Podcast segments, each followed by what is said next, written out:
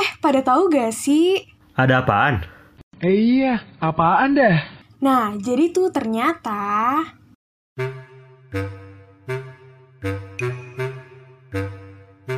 Yuhu,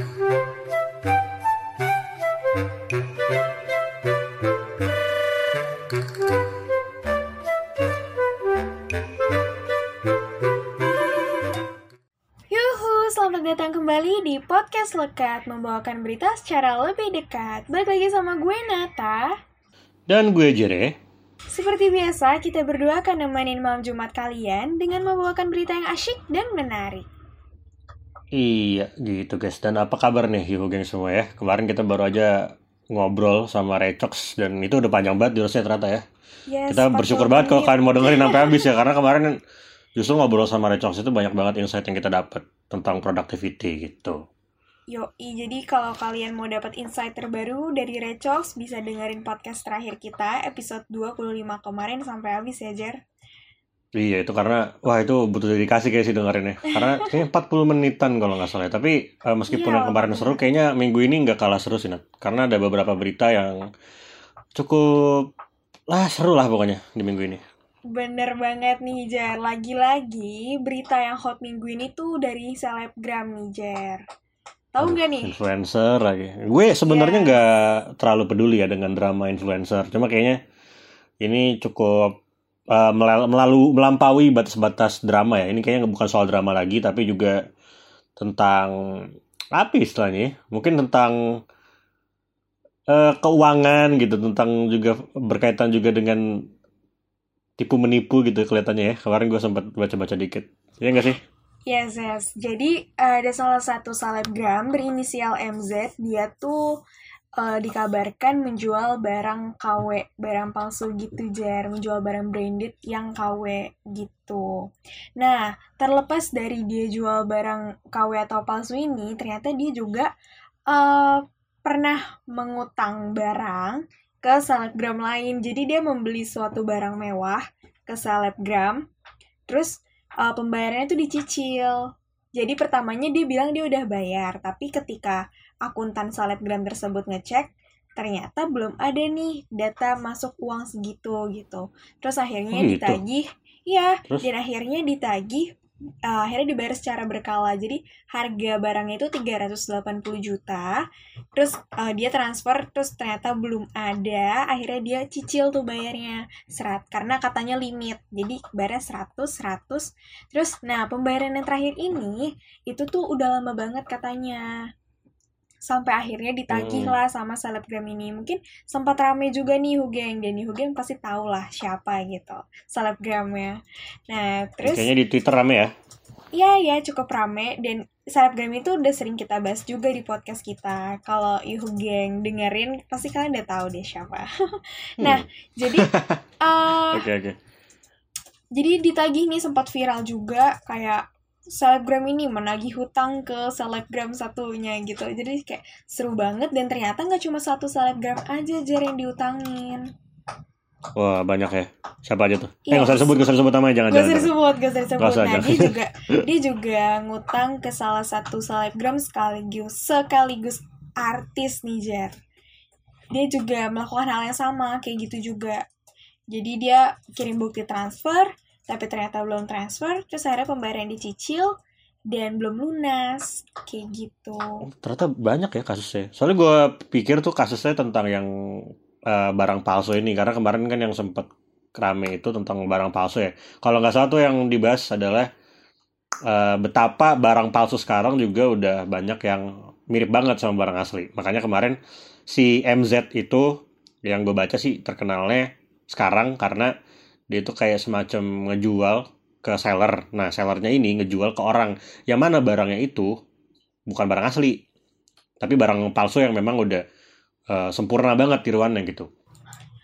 iya iya iya jadi itu eh, jadi katanya barangnya ini tuh udah viral maksudnya kayak udah tersebar juga di Jepang kayak barang Hmm. KW ini ya jadi kayak lumayan lum- lumayan meresahkan bagi mereka yang koleksi koleksi brand tersebut gitu barang-barang mewah kayak gitu. Nah terus eh, ternyata dia tuh juga nggak cuma sekali dua kali Zer jual barang palsu ini. Ternyata kayak udah banyak banget juga kasus banyak yang dia ngejual barang palsu. Jadi kayak kalau kata orang-orang nih ya kalau kata para korban kayak ya lo nggak apa-apa deh pakai barang palsu gitu kan. Gak ada yang tahu lah ini masalah lo jual gitu kan. Kayak lo jual barang palsu ke orang yang emang ngerti barang gitu. Jadi kan jadi kayak lucu ya sebenarnya. Gue gue nggak tahu ya. Maksud gue kalau kita ngomongin ngerti barang dan tentang investasi ke suatu barang yang semahal itu kan kita tahu ya harga-harga tas merek Hermes atau apa ya LV misalnya itu kayak harganya kan nggak murah ya maksudnya ada yang puluhan sampai ratusan juta. Dan sebenarnya gue pribadi nggak tahu apa yang bikin itu semahal itu apa bahannya kulit dinosaurus nggak tahu juga gue itu kayak eh gue jujur nggak melek soal barang perempuan ya. Nggak usah nggak usah nggak usah nggak usah eh, barang branded perempuan ya. Barang branded yang kayak hype beast yang orang-orang pakai. Kayak misalnya apa sih yang eh, Air Jordan misalnya. Atau misalnya eh, Babe tau Babe gak sih Nat yang Tahu, tahu, yang tahu. gambarnya gorila atau King Kong gitu? Iya, nah itu iya. kayak gue aja nggak tahu yang kayak gitu kenapa lo bisa semahal itu dan kenapa mesti banget sih lo harus em, pakai dan punya itu gitu. Padahal maksud gue ya tas tinggallah tas gitu. Gue sih nggak tahu ya kalau iya. gue emang cukup cuek sama brand-brand begituan. Jadi kalau di mata gue sih ya selama itu bagus dan affordable itu yang gue sikat gitu. Gue nggak peduli kalau ada yang lebih mahal dan dan lebih branded. Tapi kalau gue nggak suka ya buat apa gue beli gitu Jujur gue juga nggak begitu ini ya sama barang-barang branded. Nah kebetulan barang yang diperjualbelikan oleh Snapgram ini tuh tas. Nah jadi eh, kalau yang gue tahu untuk mendapatkan tas dari sebuah brand itu tuh nggak gampang jar ternyata. Jadi Oh, nggak kayak gampang. Iya, nggak kayak nggak kayak lo datang Oke, nggak kayak lo datang ke toko-toko biasa deh, intinya gitu. Apalagi kalau misalkan lo tahu ini cuma ada beberapa koleksi gitu kan. Itu tuh itu nggak segampang itu katanya. Dan ketika dijual dengan harga segitu sebenarnya dia kayak mencari keuntungan gitu sih. Jadi kalau misalkan orang-orang nanya kayak "Eh, kok kenapa sih nggak beli di tokonya langsung? Kenapa mesti beli lewat orang? Kayak gitu. Ya karena itu tadi karena nggak gampang untuk dapetin barang itu dan barang mewah. Dan barang mewah tas mewah kayak gitu tuh eh, kebanyakan tuh dijadiin investment juga Jer. Jujur nggak ngerti ya Hmm. kenapa ada nilai investmentnya di situ. Tapi eh, mungkin ketika itu adalah limited edition atau dia barang yang emang antik Langka ya? banget gitu langka banget. Iya bisa jadi mungkin nilai investmentnya di situ sih ya. Tapi kalau gue pribadi gue nggak bukan salah satu pengguna dari brand mewah tersebut. Karena eh apa ya menurut gue selama gue menemukan barang yang bagus dengan harga yang terjangkau sama kayak lo kayak ya why not gitu? Kenapa harus beli barang yang lebih mahal dengan yang sebenarnya tampilannya yang nggak sebes 12 sih tapi nggak kalah bagusnya juga gimana ya paham gak sih Ya, paham, Jar? paham, paham, paham, paham. Soalnya, Iya. soalnya gini deh, kita kita nggak usah ngomongin jauh-jauh dulu ya. Maksudnya kayak produk-produk lokal juga kan, kita ngomongin ini deh, kita kita compare tuh produk lokal aja gitu. Mungkin kalau Oke. misalnya barang branded semacam tas gitu, gue kurang paham ya kalau yang di Indonesia. Cuma kalau kita compare sepatu deh, misalnya kayak model-model sepatu canvas kayak misalnya Converse atau Vans, itu di Indonesia tuh udah kita sebut Triptop atau apa bebas lah. Maksudnya udah banyak yang di Indonesia yang udah mampu untuk memproduksi eh, brand seperti itu, eh barang seperti brand-brand luar itu. Dan itu kalau ngomongin kualitas malah menurut gue setara karena kan gue sempat punya eh, satu sih sebenarnya dulu brand lokal. Dan itu gue kayak coba untuk dan gue juga pernah punya Converse.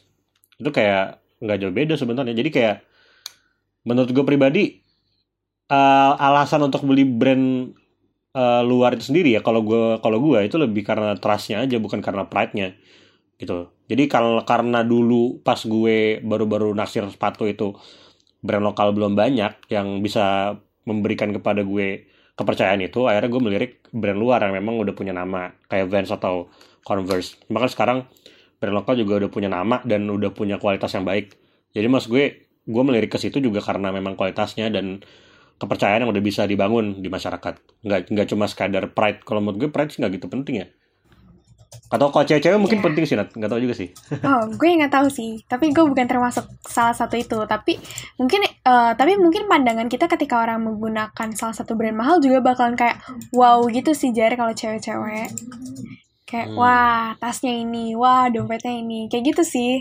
Gitu ya, mungkin Oh, di tapi kayaknya- lingkungan gue gitu. Eh, mungkin gini deh, kalau misal di tongkrongan-tongkrongan biasa mungkin juga nggak ada yang paham ya. Kayaknya, oh ya udah kayak tuh tasnya bagus gitu. Cuma nggak nggak bisa melihat value yang lebih dari si barang itu. Misalnya Yes. kayak, ih tasnya baru gitu, bagus. Tapi ya, that's it udah itu doang. Lo nggak bisa mengappreciate apa yang ada di balik itu misalnya. Nggak kayak perkumpulan-perkumpulan yang mungkin udah sosialita ya, kayak ibu-ibu atau Iya, iya, iya. ya orang di luar sana yang yang sultan parah gitu yang tiap tiap hari nongkrong kali atau arisan. Dan itu kayak mereka sih kayaknya udah punya pandangan tersendiri terhadap suatu brand dan itulah kenapa mereka kayak berlomba-lomba terus untuk beli yang sosialita gitu.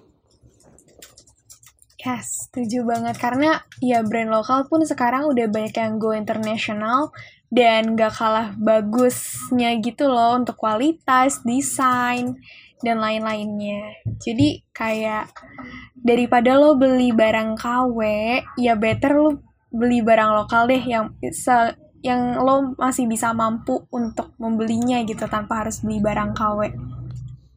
Iya, kan juga kalau gue sih lebih concernnya ke sepatu ya karena kayak sepatu sih yang paling gue lihat. Karena kemarin eh, juga Kompas, Kompas, tahu Kompas kan ya? Kompas sepatu yang menurut gue sebenarnya gue masih ada dendam sama Kompas karena karena Kompas itu menurut gue pelit banget sama warga Indonesia sendiri ya. Mereka tuh kayak sistemnya terus terus terusan raffle, raffle tuh sistem kayak rebutan undian. Jadi lu kalau mau beli harus kayak gitu.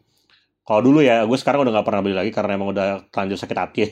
Cuma kemarin gue sempat lihat Kompas itu kolaborasi sama Jason, Jason Ranti kalau kalian tahu. Jason Ranti itu musisi yang cukup gue uh, respect dan itu kayak menarik sebenarnya di mata gue sih. Dan ngomongin kolab-kolabnya sebenarnya Kompas juga udah kolab sama banyak artis luar, sama banyak artis Indo, sama Mata Najwa gitu. Dan itu menurut gue membuktikan kalau brand Indo udah cukup bisa dipercaya sama banyak orang gitu nggak sekadar brand lokal nggak Iya, jelas iya. dari mana gitu Iya ya. Kayak eh, pe- temen gue juga pernah cerita tuh persoalan kompas itu sepatu kompas. Jadi dia kayak waktu Hmm. awal-awal rilis gitu, dia tuh ini dia se- iseng-iseng beli nih dengan harga kayak ya cukup murah lah gitu. Kayak misalnya di harga 400-an gitu ya. Terus dia tuh jual ke orang yang emang nyari dan dia tahu nggak jual berapa dia jual sampai satu jutaan lebih apa 4 juta gitu Nah itu itu itu mah itu mahal banget sih gila sih. Ini orang-orang yang kayak gini supaya ini ini tuh kejadiannya mirip dengan yang dulu yang sempat gua alami gitu sama orang-orang yang dulu naksir kompas ya. Cuma gua gua Ah. bukan orang yang beli. Jadi tuh Ah. dulu gua sama teman gua nih kayak ngomong sama gue, eh Jer, eh, lu coba cek eh, karosel deh dulu kan ada namanya karosel ya toko online gitu. Iya. Kayak di situ tuh harga-harganya masih normal. Kenapa be- ngomong ngomong normal? Dulu yang kita sebut normal tuh 700. Padahal kalau nggak salah Kompas tuh di bawah itu ya. Iya. Di 700 aja kita bilang normal. Itu padahal harga kon harga Converse sudah. Kenapa dibilang normal? Karena harga di luar sana Kompas yang basic yang warna hitam itu harganya udah sejuta atas gitu. Dan itu yang bikin kita eh pada daerah anjir nih yang bener aja dong Kompas. Ngaku brand apa? Brand rakyat, brand apa tapi buat kita ya sendiri tuh pelit banget gitu nggak nggak berani ngasih stok dan dan gue sih nggak paham ya apa apa mungkin emang strategi lo kayak gini terus gitu cuma ya itu yang pada akhirnya bikin pada saat itu beberapa orang nggak suka sama cara kompas berjualan. Makanya waktu itu juga ada beberapa perlawanan dengan cara bikin brand baru lah sampai beberapa entusias juga pada ngomong. Ini seru juga ngomongin kayak gini nih. Pokoknya kompas itu sebenarnya banyak sejarah yang menyebalkan ya cuma gue nggak tahu kalau sekarang sih. Mhm. kalau kalian naksir kompas mungkin ya silakan lanjutkan lah kalau gue kayaknya udah gak tertarik. Udah Kayaknya uh, udah banyak brand lokal lain juga yang bersaing gitu ya selain Hmm, Kompas. udah banyak udah banyak banget. Iya. Salah satunya ada nih Jer, brand lokal yang udah mancanegara. Dan baru oh iya aja iya iya benar benar. heboh nih. Mm-mm. brand itu adalah Erigo.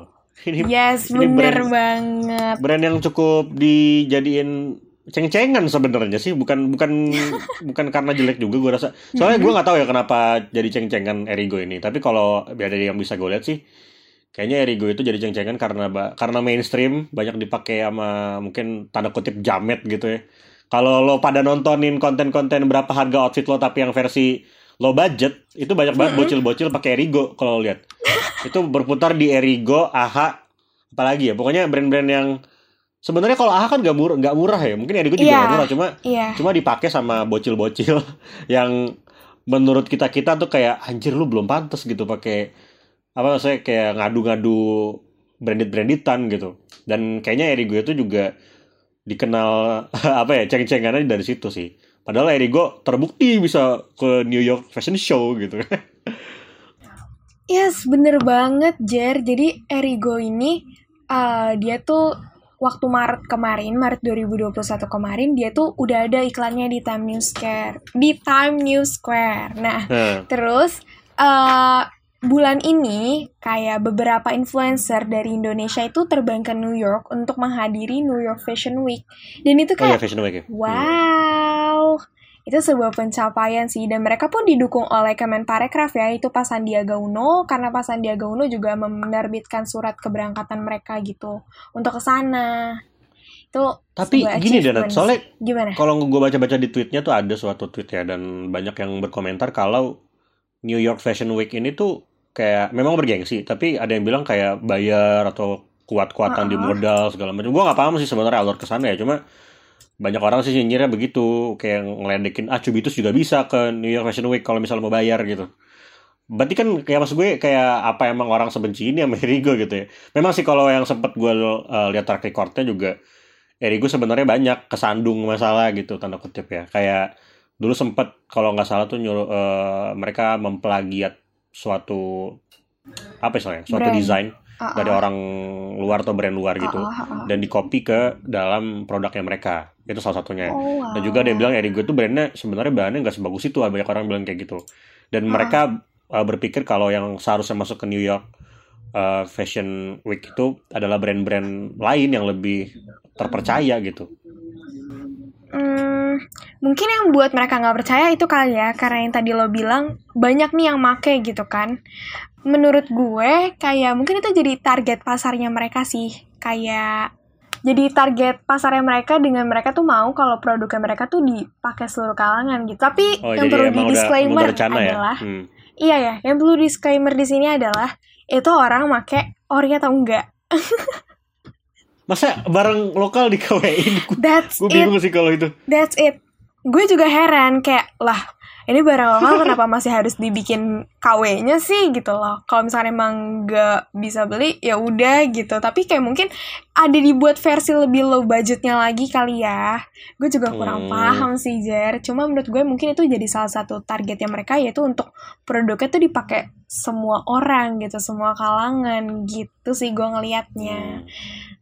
Kalau kalau gue sih jujur belum pakai belum pernah pakai Erigo ya belum pernah beli. Karena kalau gua kalau lihat brand lokal tuh sebenarnya lihat dari koleksinya mereka apa yang mereka punya apa yang mereka eh, tawarin gitu. Kayak mungkin jaket kebetulan gue lagi cari jaket dan gue beli akhirnya. Hmm. tapi untuk Erigo sendiri sih sebenarnya kayak belum ada yang masuk ke dalam ke dalam selera gue ya.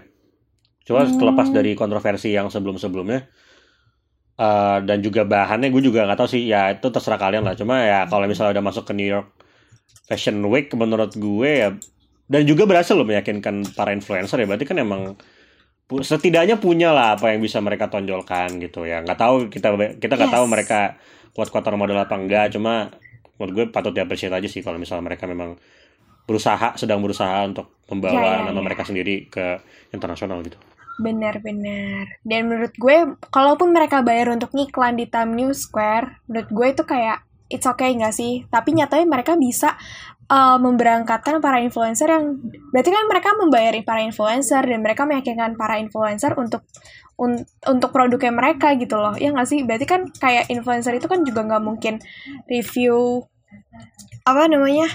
Suatu review barang yang ini ya. iya ah, ah. mereka nggak butuh barangnya gitu loh di sini tuh mereka mereka bisa beli sendiri kok maksudnya mereka bakal review jujur gitu jadi ketika mereka udah bisa bekerja sama dengan sebuah brand menurut gue itu sebuah achievement sendiri sih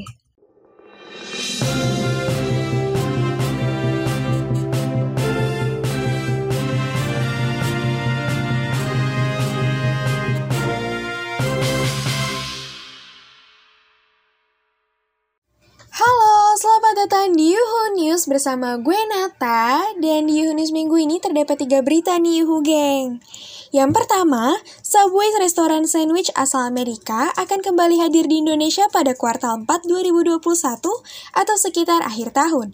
Lokasi awal Subway akan dibuka di Jakarta, Bogor, Depok, Tangerang, dan Bekasi atau Jabodetabek. Yang kedua, sekolah tatap muka dimulai Senin pada tanggal 30 Agustus 2021 di DKI Jakarta untuk jenjang pendidikan dari TK sampai dengan SMA dan informal. Sebanyak 510 sekolah dijadwal dijadwalkan ikut dalam pembelajaran tatap muka atau PTM terbatas tahap 1. Yang ketiga, acara olahraga Tokyo 2020 Paralympic Games resmi digelar kemarin banget nih Yuhu geng. Acara ini bakal berlangsung mulai tanggal 24 Agustus 2021 sampai dengan 5 September 2021 mendatang. Paralimpiade adalah ajang lintas cabang olahraga yang diikuti oleh atlet difabel. Sekian Yuhu News minggu ini, kembali ke studio. Dadah!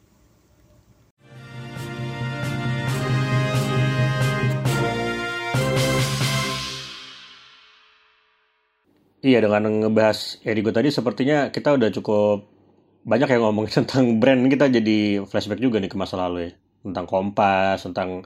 Kita juga pernah dulu sebenarnya ngomongin tentang brand lokal ya waktu season 1 tuh. Dan sebenarnya ini karena kebetulan aja nih tadi ada yang rame soal brand-brandan jadi akhirnya itu juga bahas ke brand lokal dan kebetulan juga di minggu ini memang Erigo lagi uh, rame soal mereka yang terbang ke New York gitu. Dan menurut gue ini cukup menjadi pembahasan yang menarik ya. Kita bisa ngebahas lagi soal brand-brand lokal. Dan kalau kalian memang fans brand lokal silahkan lanjutkan. Karena itu juga merupakan cara yang baik untuk mendukung perekonomian Indonesia. Gila gue jadi ngomongin ekonomi sekarang kita. Kayak gitu aja sih guys. Kayaknya kita di minggu ini bahas brand lokal aja gitu. Karena memang lagi rame di minggu ini. Yes bener banget Uh, mungkin sekian berita yang bisa kita bawakan di minggu ini. Jangan lupa untuk tetap dengerin lekat setiap malam Jumat. Dan kita bakal upload setiap jam 6 malam. Ya, dan karena kita udah kepesan berita. Gak tau lagi mau ngomongin apa. Jadi, sampai sini dulu ya. Jangan jauh-jauh.